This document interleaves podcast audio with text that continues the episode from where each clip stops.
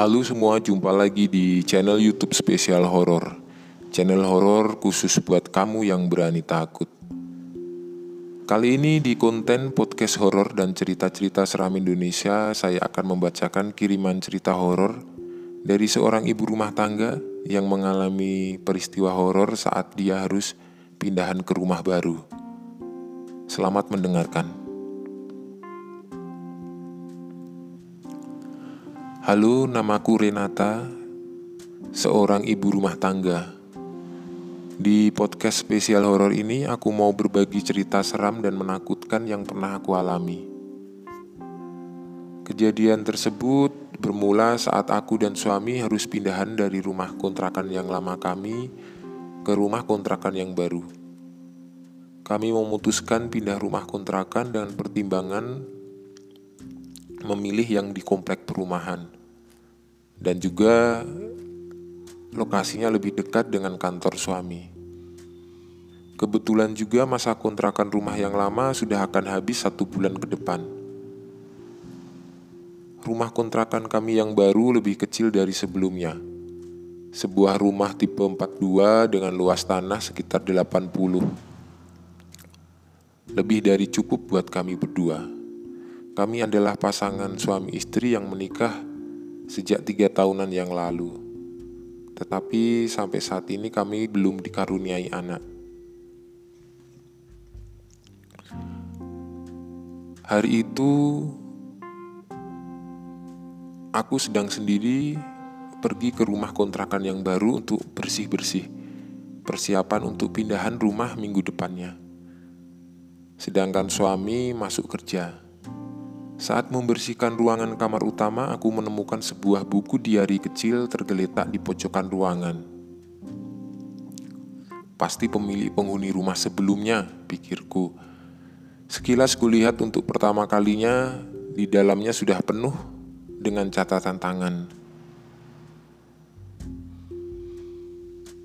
Singkat cerita, akhirnya kami pindahan ke rumah kontrakan kami yang baru dan sampai saat ini sudah berjalan hampir sebulan. Selama sebulan ini kami nyaman-nyaman saja, bahkan lebih enak dari kondisi di kontrakan yang sebelumnya. Tapi keadaan mulai berubah menyeramkan setelah aku memberanikan diri dan memutuskan untuk membuka dan membaca-baca buku diari yang kutemukan itu. Terus terang aku memang penasaran dengan isi diari itu. Dari tampilan bukunya yang bersih, sampulnya yang lucu, bergambar bunga-bunga berwarna pink, dan tulisan tangan yang sangat bagus dan rapi.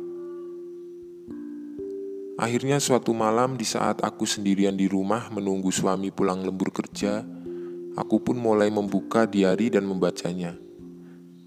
Meskipun tentu saja tanpa seizin yang punya. Tapi ya sudah, aku tidak peduli. Toh aku tidak mencuri buku diari ini. Aku menemukannya. Jadi kurasa tidak apa-apa kalau aku membacanya. Langsung kurebahkan badanku di atas bantal. Untung saja semua pekerjaan rumah sudah aku selesaikan. Makan malam suami pun sudah kusiapkan. Jadi aku bisa leluasa dan fokus membaca buku diari itu. Kulirik sejenak jam di HP waktu itu menunjukkan pukul 10 malam. Dan sore harinya suamiku sudah mengirim pesan WA kepadaku kalau dia harus lembur kerja sampai malam mungkin sekitar jam 11 atau 12-an malam baru sampai rumah. Kubuka perlahan buku diari itu. Di halaman paling depan tertulis sebuah nama, umur, dan zodiak dari pemilik buku diari itu. Ku baca pelan dan aku jadi tahu nama pemiliknya adalah Diana seorang wanita berumur 25 tahun dan berzodiak Libra. Hmm. Dua hal terakhir sama denganku, umur dan zodiaknya. Aku pun semakin penasaran ingin mengetahui lebih jauh isi diari itu. Lembar demi lembar mulai ku baca diari itu dan ternyata Diana cukup rajin menulis diari setiap hari. Dan aku mulai menikmati isi tulisannya. Mungkin Diana adalah seorang penulis, pikirku. Karena gaya penulisannya yang sangat bagus membuatku sangat menikmati membacanya. Kadang aku tertawa sendirian saat Diana menuliskan pengalaman lucunya di rumah ini bersama suaminya. Dan kadang ikut larut sedih saat dia menceritakan hal-hal menyedihkan yang dia alami. Ternyata Diana sama denganku. Dia tinggal di rumah ini hanya berdua bersama suaminya. Sepertinya dia juga belum diberi momongan anak. Dari isi tulisan yang sudah sempat kubaca sebelumnya, tidak pernah satupun dia menyebutkan soal anaknya atau orang lain saat dia menghuni rumah ini. Oh iya, suaminya seorang pegawai bank di sebuah bank BUMN. Hmm, aku baru tersadar. Ternyata profesi suaminya sama dengan suamiku. Suamiku adalah seorang pegawai bank juga, meskipun di bank swasta bukan bank BUMN seperti suaminya, tapi tetap saja sama-sama bank. Aku pun mulai merasa heran. Setelah ku pikir-pikir, ternyata ada banyak persamaan antara aku dan Diana. Umur kami sama, zodiak kami sama, pekerjaan suami kami sama, bahkan kami pun sama-sama belum mempunyai momongan anak. Aneh. Tapi aku mulai berpikir bahwa semua itu hanya kebetulan belaka.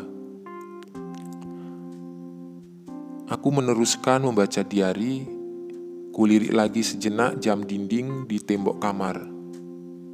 Sudah jam 11 malam. Ku ambil HP-ku dan ku buka, siapa tahu ada pesan dari suamiku. Tapi ternyata belum ada. Ya sudah, berarti belum selesai lembur kerjanya. Soalnya suami bilang kalau sudah selesai dan siap-siap pulang ke rumah, dia akan menelponku. Kuraih kembali buku diari yang sempat kutaruh di atas meja rias. Aku kembali asik membaca. Tiba-tiba aku berhenti membaca. Pandanganku heran melihat tulisan di diari. Aku ragu dan membalikkan lembaran kertas ke halaman sebelumnya, sebelumnya lagi, bahkan sampai halaman awal.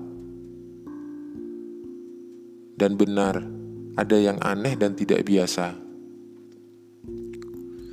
Sebelumnya tulisan di buku diari ini menggunakan tinta ballpoint warna hitam.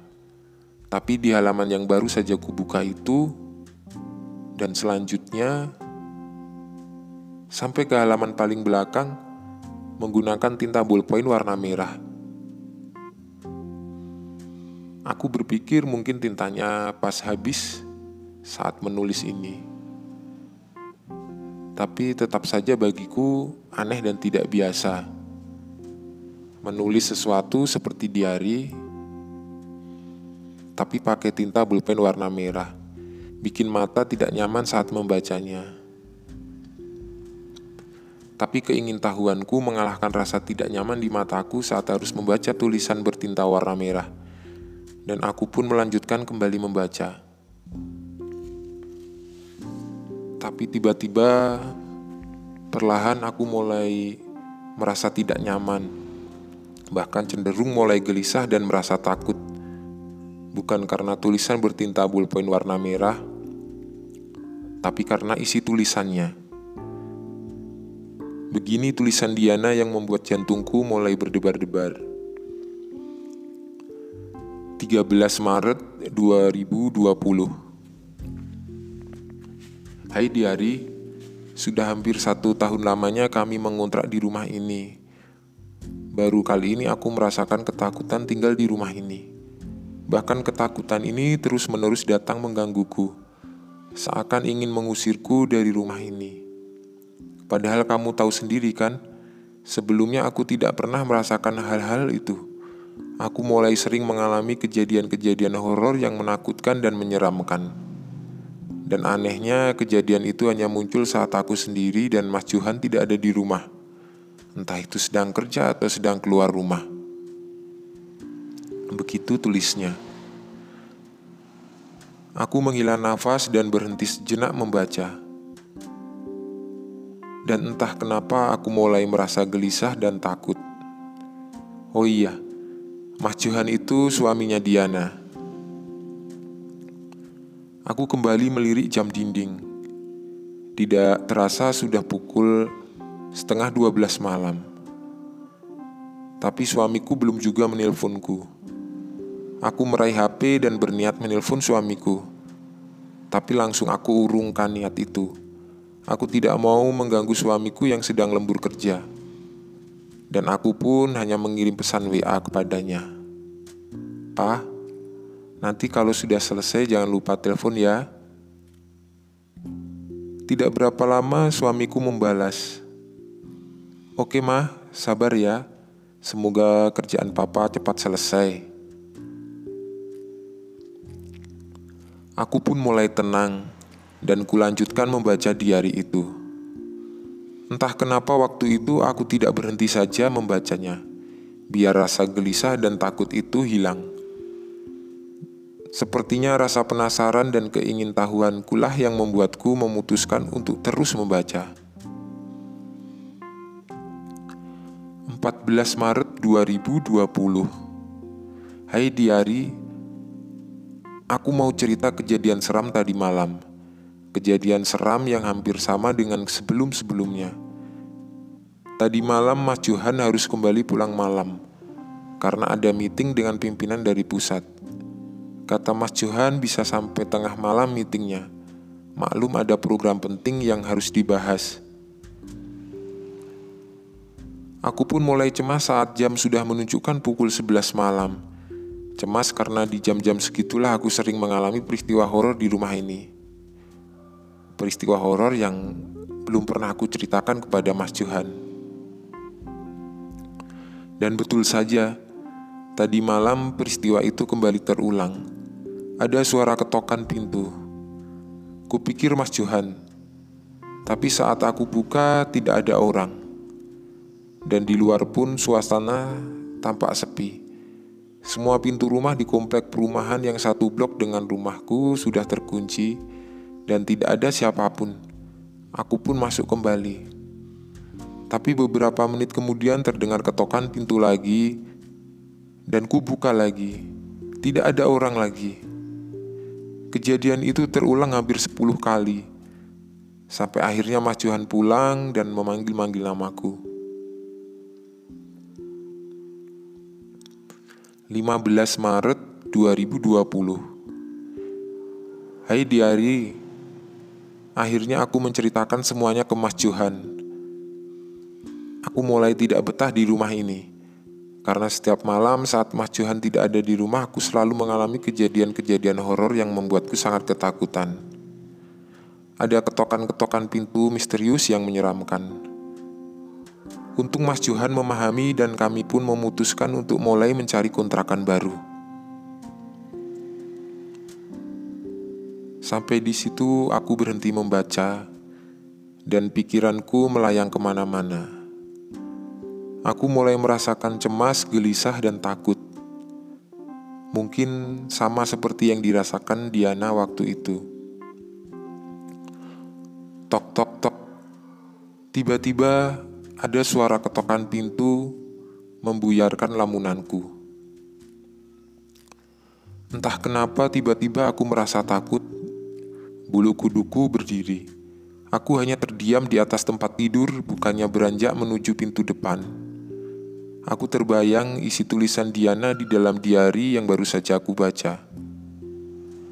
Apakah ini ketokan pintu yang Diana maksud? Tok tok tok. Suara ketokan pintu kembali muncul. Untung kamar utama kami menghadap langsung ke halaman depan. Jadi cukup dengan membuka sedikit korden di jendela, aku bisa melihat kondisi di luar. Dalam kondisi masih sedikit takut, aku pun membuka sedikit korden jendela dan mengintip dari celah-celah bukaannya. Aku melihat sosok lelaki di depan.